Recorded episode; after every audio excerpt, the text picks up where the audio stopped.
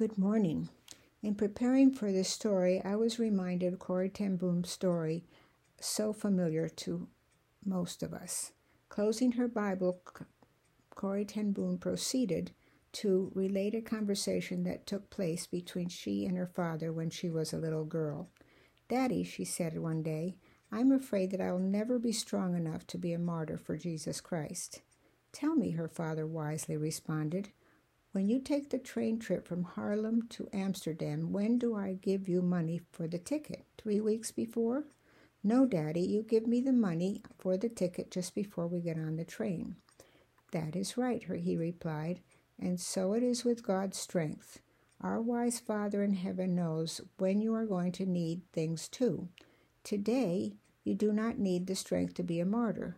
But as soon as you are called upon for the honor of facing death for Christ, He will supply the strength you need just in time. I took great comfort in my father's advice, Corrie told her audience. Later, I had to suffer for Jesus in a Nazi concentration camp. He indeed gave me all the courage and power I needed. This is my story, and this is my song, praising my Savior all the day long. When Paulette asked me to share with you today, my first response is I have nothing that would be helpful or valuable to share. It is a simple one sentence response. If there is a need and you can fill it, then do it. In my over four years of exposure to Otter Creek Church, I have found that you have already mastered this principle and there and are an example to churches all over town and the world. You have been an unwavering support to our family, and even now you are providing us with meals, for which we're very grateful. You have taught us so much about what Jesus and the kingdom of heaven he taught about in the Gospels looks like here on earth. We are continually blessed and grateful. As I was walking at Radnor one morning soon after having decided to politely decline this generous invitation, I felt a rebuke from two sources first from the Lord and then from Catherine. The Lord reminded me that it wasn't about me, and that this was an opportunity to give Him honor for His perfect plan for my life and how He equipped me throughout my life for the very task I am here to share. I was reminded of one of the last times Scott and Catherine were asked to speak.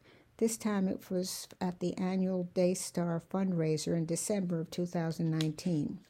Catherine was very sick. Her legs were horribly swollen from the effects of her treatments, and she had difficulty walking because her legs were so heavy. We were at the mall looking for dresses for her, and I was upset. I asked her why had she accepted that invitation. Her answer stopped me cold. Scott and I decided that we would give glory to God at every opportunity that came to us. Needless to say, I am here this morning to honor the Lord and to follow Catherine's and Scott's example. Also, that morning at Radnor, a verse we all learned in childhood came to mind Proverbs 3 5 and 6. Trust in the Lord with all your heart and lean not on your own understanding. In all your ways acknowledge him, and he will make straight your paths. Be not wise in your own eyes. Fear the Lord and turn away from evil. As I reflected on this passage, I realized that we all we could do and were able to do during the years that Catherine was sick is trust in Him one day at a time, and that He has given us all that we need for that day, and the next day would be a new grace. I also humbly look back at the 81 years I have been on this earth and was able to see how the Lord had equipped and prepared me for this season in my life from infancy, being immersed in a life of service and helping others that was that was learned at home where it made the biggest impact. Just to give you a broad brush view of what it looked like, I need to give this background. I was raised on the mission field in an environment that was hostile to the gospel by a mother who had lost her husband after a long battle with a stomach problem related at, to an attempt to poison him. After realizing that this illness was more than a problem that diet and rest would fix, and that my father was not getting better but worse, my parents decided to return to New Jersey with my three sisters to seek medical treatment. My mother was pregnant with me at this time.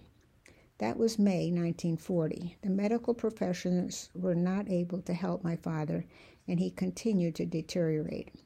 I was born at the end of August, and my father died in December of 1940.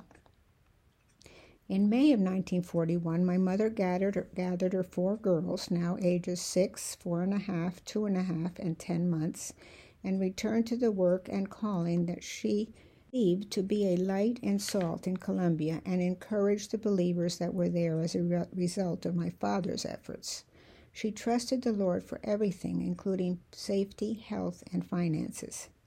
Growing up, I watched this life of service to the sick and the dying, preaching the good news to the lost, and I felt privileged to be part of this life. In our daily lives and schedules, no plans were made because life was full of interruptions, which my mother saw as opportunities to serve her master. From this lifestyle, I learned not to hold dearly to my plans or my daily schedule. Our Heavenly Father was fully faithful in every aspect of our lives, with health, finances, education, and even Christian husbands. My mother trusted the Lord not only for daily provision, but for the future as well. After high school, I joined two of my sisters in Houghton College in Upper New York State, and then I went to Columbia University School of Nursing to, and received a bachelor's degree in nursing when an RN diploma was the norm. This was financed fully from the Lord's provision, as my mother always lived trusting the Lord for her needs and never relied on pledges or support from churches. She was determined that my sisters and I would be prepared to live and contribute to society once we were grown. Retirement plans, Social Security, education funds were all in the celestial banking system, and indeed it worked. My mother truly lived by the verses in Matthew 6 24 to 34. She stayed in Colombia faithfully, serving her master until she, she died uh, at the age of 91. For the sake of time, I will only read the first and the last verses. No one can serve two masters. Either you will hate the one and, or, and love the other, or you will be devoted to the one and despise the other. You cannot serve both God and money. But seek first his kingdom and his righteousness, and all these things will be given to you as well. Therefore, do not worry about tomorrow, for tomorrow will worry about itself. Each day has enough trouble of its own. I learned to trust the Lord with my own life and future one day at a time. Great is thy faithfulness. As a teenager, I prayed for a husband like my father, who, I'm, who I never knew, but I'd heard many stories, and the Lord gifted me with an amazingly generous husband who has been willing to allow me to go and care for people for days, hours, and weeks unselfishly. This sacrifice and disruption of his life is notable and appreciated. I learned that God hears the prayers of the Hannahs and he answers in his time and in his way. Infertility was part of my story too and Sam and I struggled with prayerfully and tearfully with which resulted in the adoption of our son John, who you met at the memorial service, and then gifted us with two of our own daughters, Helen Joy, 13 months after we got John, and Catherine Hope, two and a half years after Helen Joy was born. I also learned that my whole heavenly Father gives me a gift, gave me a gift of helping those facing death. During my adult life, I'd look back and see that He placed me in the lives of people who were diagnosed with cancer, and I was privileged to walk with, with over 10 friends in this journey. I learned so much from each one of these individuals and felt privileged to be allowed to travel this road with them. What I considered to be a unique gift to my friend turned out to be training for my own journey. I learned that God is faithful in answering the prayers of His children. When we were training our own children, we determined to raise them in the world and help them navigate what they faced at school and in life one day at a time. These are the priorities that we made in our home.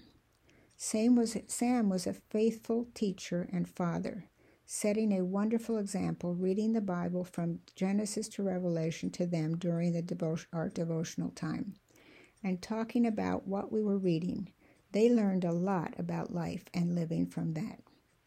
They also watched their father faithfully pray on his knees, knowing that he was praying for them. He challenged them to have their own devotions by incentivizing them with a day wherever they wanted if they completed six months of daily devotions. I volunteered at the school and the children the, the children attended in order to keep an eye on what they were exposed to and help them with navigating what was truth and what was not. We were intentional in welcoming newcomers to our neighborhood by providing a welcome tea to meet the ladies in the neighborhood. And after praying and nurturing relationships in the neighborhood, a Christian friend and I invited our neighbors to a Bible study that was non denominational and non confrontational in the sense of barriers created by differences in belief, but to see what the Bible had to say. This continued for the 20 years we were in the area, and people were miraculously brought to the Lord as a result. We made sure we were involved in churches that taught the Word, had a passion for missions, and served the, under, the underserved, and had a strong children's program that valued memorizing Scripture. We got very involved in serving as a family at a camp for abused and neglected children, which gave our children hands on experience with how the rest of the world lives. Catherine and Scott were involved in this ministry full time after they were married. We invited newcomers to the church we attended for dinner, especially if they were from different cultures. We were intentional in getting to know missionaries who were home on furlough by furnishing a place for them to visit or rest when they were in the area. We even entertained homeless people. That's another story. This was the foundation that we used to train our children to be strong, productive citizens. And God is faithful, and they are following the Lord and have wonderful Christian spouses. Catherine was always a unique child. She gave her life to the Lord at as a, at a child evangelism event with her sister's prompting and told us about it later. She was very young and she took this but she took this step very seriously. When we moved to California from Puerto Rico, our neighbors next door were a Jewish family with a daughter Catherine's age. Julie and Catherine were inseparable during the early school years, and Catherine began praying for Julie to accept the Lord as soon as she realized that she did not believe in Jesus. Julie came to visit us in the Broadways recently and relates that Catherine never stopped presenting the good news to her. We are still waiting for an answer to this prayer. Her testimony was always clear to her friends and to us. As a young child, through her through her leaving for college, Sam and I would find notes on our pillow at night after a challenging confrontation, asking for forgiveness and showing love and respect to, for us as her parents. She used scripture to guide her daily thoughts and posted them all over her mirror in the bathroom. When at the camp for abused children, Catherine picked out one of the young people, or Kamisha picked her out, and she devoted herself to Kamisha to show her who Jesus is. She convinced us to give her a home after she left the foster system at age 18 and is still very much part of our family.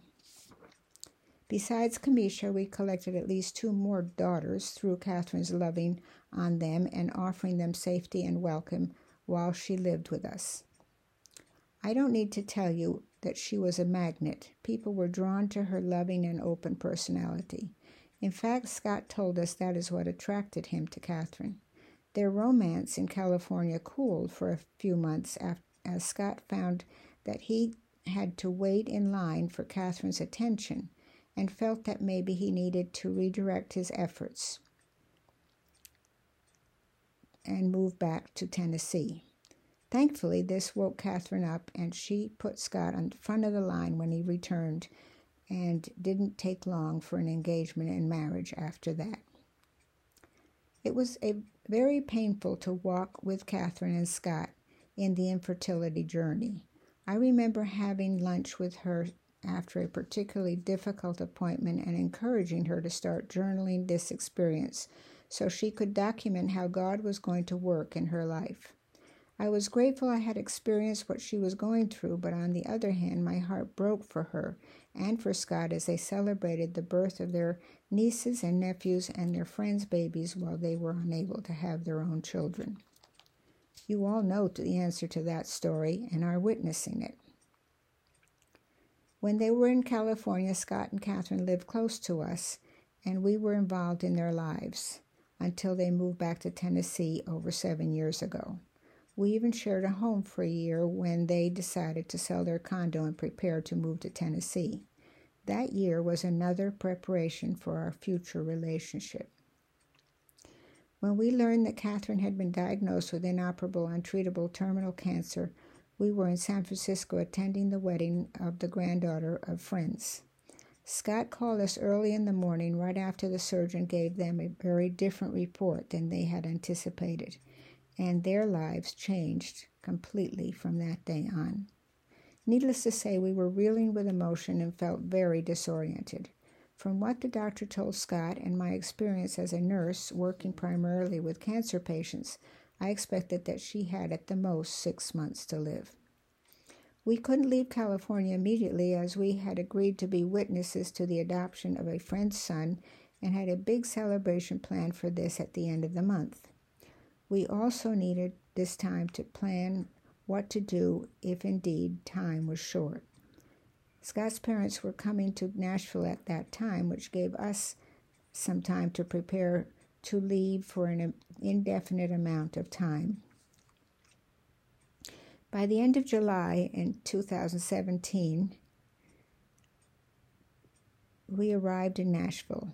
I assumed I was going to be Catherine's chemo buddy, but it soon became clear that Scott had covered that covered, and my job was to be home with the dog and the girls when they came home from school. Scott never gave up on his post as chemo buddy and made sure that each day they spent in the chemo center was fun. Needless to say, all the plans and distractions Scott had prepared for the day were unnecessary as Scott and Catherine became the life of the party in the chemo room, making friends and encouraging the rest of the patients. Watching Catherine go through the inhuman effects of chemo was excruciating. Just as she was beginning to feel normal again, it was time for another round. She hated those chemo trips. It was for Scott and the girls that she was willing to endure it, and Scott's presence made such a difference to her. Her MO during that first 12 rounds of chemo was to keep as busy and active as she could. She discovered that distraction was the best coping mechanism, focusing on others and diving into the moment. She went to all the girls' games, class celebrations, chapel services, and activities and her voice was one of the most enthusiastic in the ballpark. It was not easy for me to enter into her enthusiasm sometimes because I had been with her in the darkest moments just before she stepped out of the door to go to these events. Scott was always good at entering into her need and to be present with her and cheering the, wor- cheering the world on as if they didn't have a care in the world. When we arrived in Nashville, we moved into the house and eventually made the bonus room our new digs. I assumed the role of mom to Catherine and supported her in whatever was the need of the day. When she was in chemo, I did most of the house chores, and having left my world with and having a blank slate, this was an answer for me. We learned by error and trial that when Catherine was feeling stronger, I needed to pull back, way back, and give Catherine her home and her family to manage again, as so much else was stripped from her. My caregiver mode had to take a back seat. Sam and I often felt the need to interject with some of the inevitable issues that come up with the girls, which added a layer for them. Instead of two parents, now there were four in the house. Our parenting styles were not always in sync as well. Kay was a mama bear. Don't mess with her babies. We learned to pull back and respect and trust the work that Scott and Catherine were doing in raising their family and support them in this daunting project. Probably the hardest part of now is not being able to help Scott more in this area. and give him support in his discipline and training without interfering. No one will ever replace their mama, and our grandparent roles are the role, roles that we have been given, and it is sufficient. As you can imagine, this is a very challenging time, and figuring out the new family unit and line of command is tricky. In March of 2017, after six rounds of chemo, Catherine underwent surgery that was hopefully going to debulk the tumor growth. The surgeon told us that if he encountered solid mass, he would not be able to proceed, but he was optimistic. We were told the surgery was to take over nine hours, and he told Catherine that she should be grateful if she woke up with a long incision. If it was just a small one, it meant that the laparoscopy that they would initially perform revealed hard mass. Some of you were very involved in praying for this surgery, and were, we were overwhelmed by the cloud of witnesses that accompanied us in the waiting room and prayed with us that day. The surgeon decided to go for the large incision at the start of the surgery, and when they opened her up, they realized that the cancer had invaded so many organs that doing anything would cause her more harm and leave it and decided to leave it alone. When she came to from anesthesia, she noticed that it was still morning, but she had the long incision. So she asked the nurse with her what had happened, and she was told that the surgery was stopped. This was a very sad moment for all of us. Once again, it was Scott that held us all together and gave us courage. For me, it was a bitter disappointment, and yet I realized that we had prayed for this surgery and its outcome, and this was God's answer. Once again, we realized that time was a precious gift, and every day needed to be celebrated. Healing from the surgery took time. But a week after Catherine came home from the hospital, Scott was offered an opportunity by one of his coworkers to use a family condo in Panama City. It seemed a stretch to expect Catherine to make this trip, having had surgery so recently, but it was the right decision, and a week at the ocean in the sunshine in March was very therapeutic for us all. I learned that God hears our prayers. He goes before us, prepares a way, and answers our prayers, even though they are not the answers we expected. I want to share this post from CaringBridge because it shows her heart and the peace that she had received during this time. For He Himself is our peace. Journal entry by Catherine Broadway, August 25, 2017. Hello, dear friends. On August 15th, I had a CT scan and learned that the clinical trial was not a success for me. In fact, my cancer is spreading in my lungs and liver, and now there is a spot on the intestine. The clusters of tumors along my abdominal lining and stomach are also increasing in size. This is very hard to type and harder to process. We are disappointed and discouraged, but you know what's amazing? I do have peace, great sadness, but also peace. Let's remember His goodness. First, I have more friends than ever before in my life. I have met and become closer to so many beautiful and amazing people since my diagnosis and have renewed many old friendships. We have benefited from being part of a vibrant body of Christ, experienced both in our church and from people outside our church. God's design to use people for His glory is pretty neat. My family has been lavished with such incredible love and generosity, there is no doubt that we are loved. My parents have lived with us for over a year and we're so grateful. I do not know how we did it before. I highly recommend having your parents move in with you. Sam and Lois Bechtel are givers, they are doers, and they are the epitome of love in action. And they are very patient. I do not know how we did this, before, and I highly recommend having your parents move in with you. My girls are doing well. They are thriving in school and have a wonderful support system. We have a wonderful summer with many little trips here and there and lots of pool time. We enjoyed many sweet visits with friends and family. We had such a fun week with Scott's parents and family in the Outer Banks. Scott and I are closer than we have ever been. I married the most kind and gentle and thoughtful man. He is carrying a lot on his shoulders and is doing it with grace and humor. Jesus is near.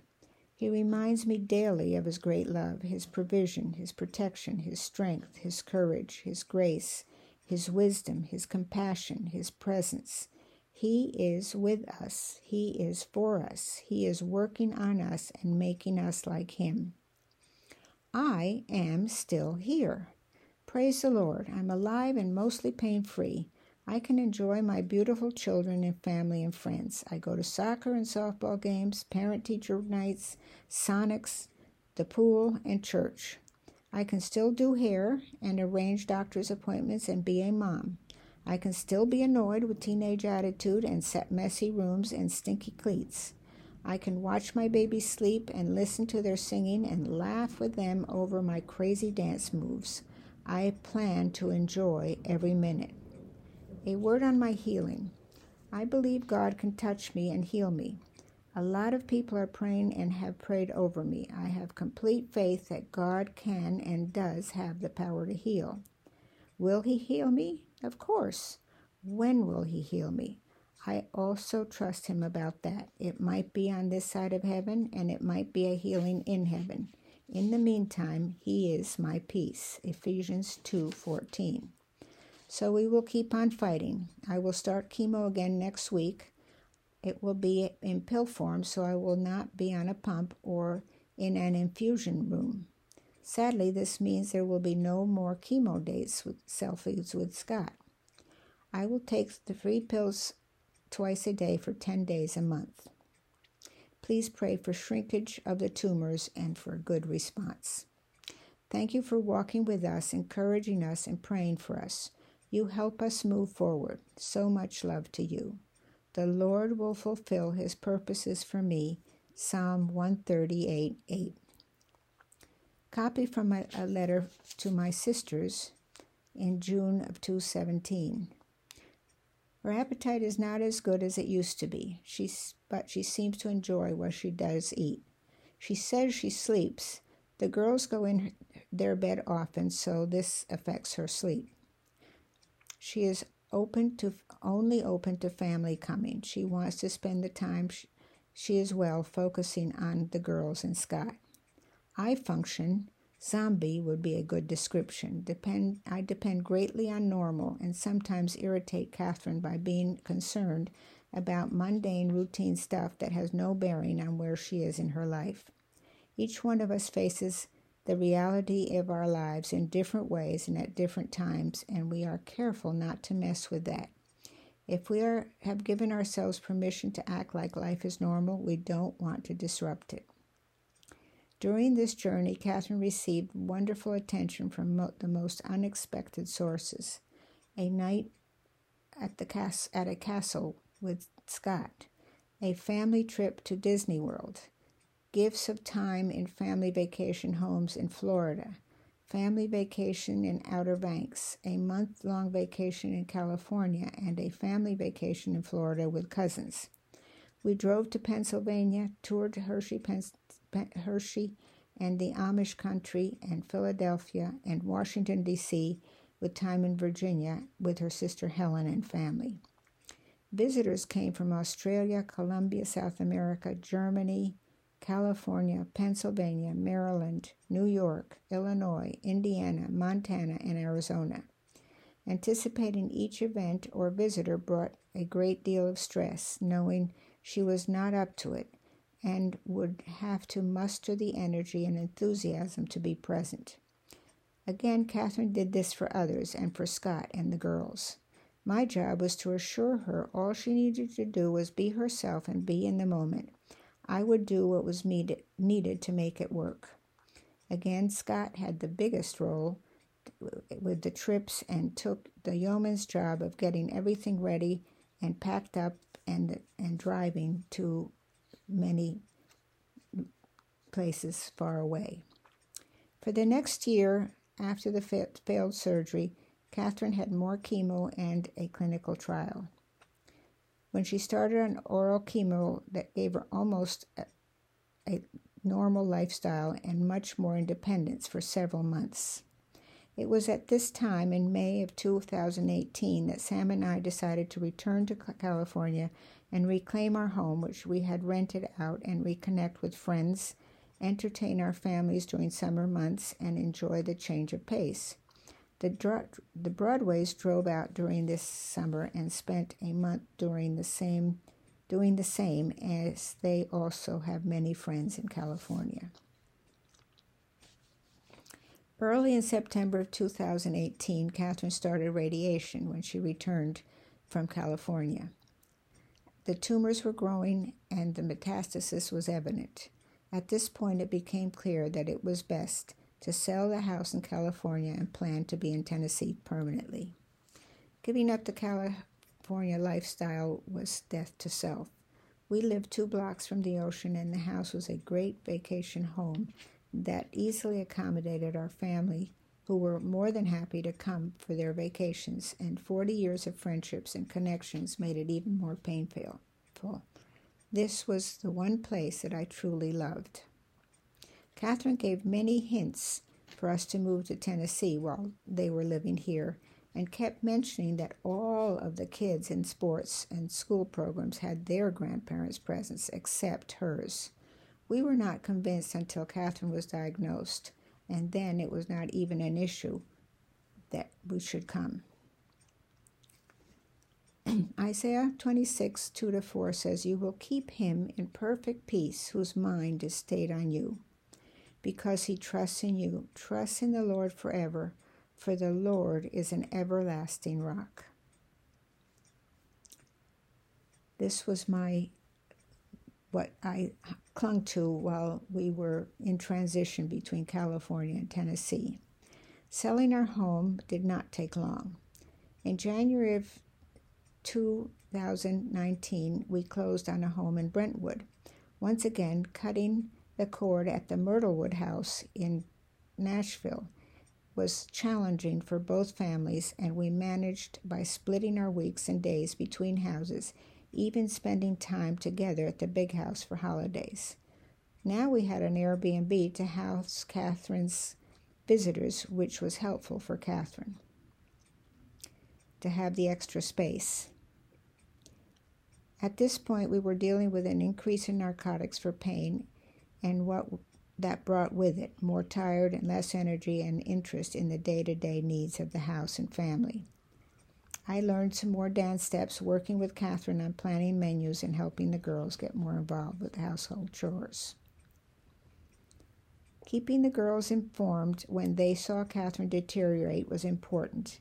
I kept them informed of what was happening when and whether the new developments were from chemo or from cancer. They had seen her back bounce back over the past three years, and it was not always clear what was causing her symptoms. They visited Catherine at the hospital when she was home. They realized that she might be sleeping when they got home from school. Being sick more than well began to be the new normal. Cancer is an all consuming experience. It invades every area of life and family. Each member of the family has a different reaction and handles it in their own way. The 2019 major holidays were very low key, although the family went to North Carolina for Christmas. In January of 2020, my words in my monthly report were We are not the same as we were at the beginning of this journey, and hopefully those around us can see that also. Words matter, attitudes and actions have consequences, Priorities change, relationships are clarified, the world around us takes on new meaning. What we choose to shape us shapes us. My life continues to bring me fulfillment. There is nowhere I would prefer to be right now. Once again, the girls are in school and Catherine is resting, and I can get my Radnor fix that really meets so many needs at so many levels. Catherine and I have a rhythm going, and it works for both of us. When she feels like it, she goes, and when she is not up to it, we go. I have lots of energy and get a good night's rest. and truly enjoy the Broadway girls and their different personalities and gifts. Abby is taking on more of a mentor role for her sisters, and that is wonderful. Becca is spe- Becca especially needs her attention and input and often seeks it the wrong way. But we see some small evidence of change. Josie and Tess are very independent and self starters, especially Tess, and it's wonderful to see them growing up and becoming beautiful people. They take our new normal in stride, sensitive to what Catherine is going through, giving her the space she needs when she needs it. They are part of this cancer support network as well as receiving one on one counseling. COVID quarantine for the end of school year in the spring of 2020 was a blessing for Catherine as it afforded her quality time with the girls. We spent more time together on weekends and valued the time we had together. In April of 2020, I wrote that I have noticed that the harder the after effects are, the more effective the chemo is in doing the destructive work on the cancer cells, and that helps me as I watch Catherine suffer through it. In May of 2020, in my letter, letter to my sisters, I said, Catherine continues to endure the chemo every other Friday. It takes indescribable strength for her to go through this routine, feeling exhausted, pain all through her body from the effects of the chemo, nausea, etc., etc. She powers through one day at a time, grabbing each new opportunity for distraction and riding the wave to, to its highs and lows. Scott and the girls' lives have settled into this cycle, and they are, do a wonderful job of keeping life as normal as possible. We rented a house in Destin in June of 2020 despite COVID and had a great week with cousins, even though it took a tremendous toll on Catherine once again on very harsh chemo.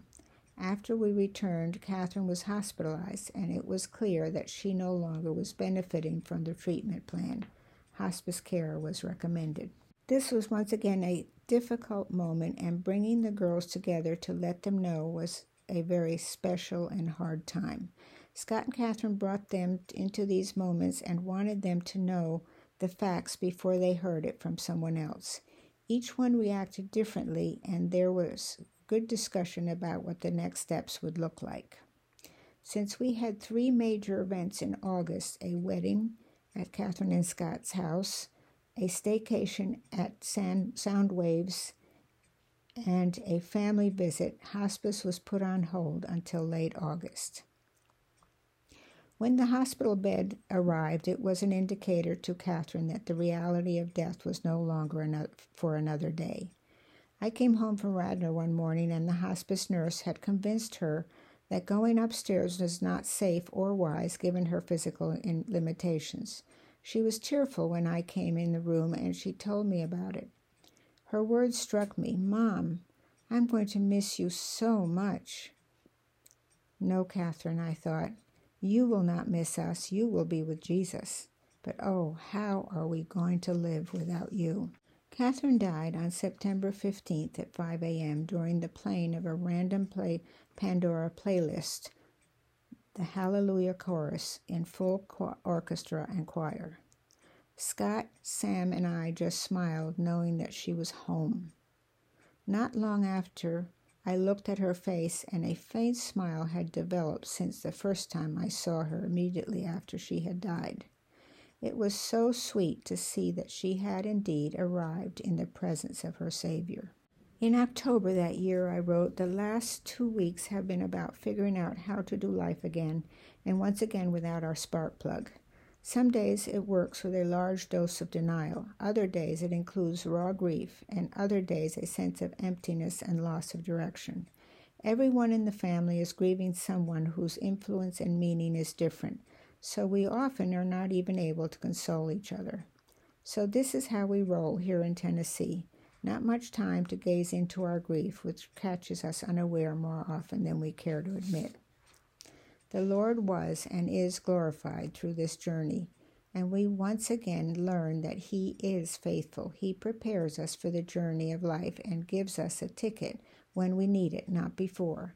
He will not leave us or forsake us, but will continue to work in our lives and purify us. We learn to live one day at a time and not to worry about tomorrow. We learn to value relationships and people over things and events. I learned that the Lord is my strength and my refuge and my comforter. When John the Baptist was wrongfully imprisoned and sent his disciples to ask Jesus if he was really the Messiah, I love the message that Jesus sent back to him. Tell John what you are witnessing, and he quoted Isaiah 61 1 to 3. The Spirit of the sovereign Lord is on me, because the Lord has anointed me to proclaim good news to the poor. He has sent me to bind up the brokenhearted, to proclaim freedom for the captives, and release from darkness for the prisoners, to proclaim the year of the Lord's favor and the day of vengeance of our God, to comfort all who mourn, to provide for those who grieve in Zion, and to bestow on them the crown of beauty. Instead of ashes, the oil of joy. Instead of mourning, a garment of praise Instead of spirit of despair, they will be called oaks of righteousness, a planting of the Lord for the display of his splendor. Thank you for listening to our journey and for sharing in it as we walked through it.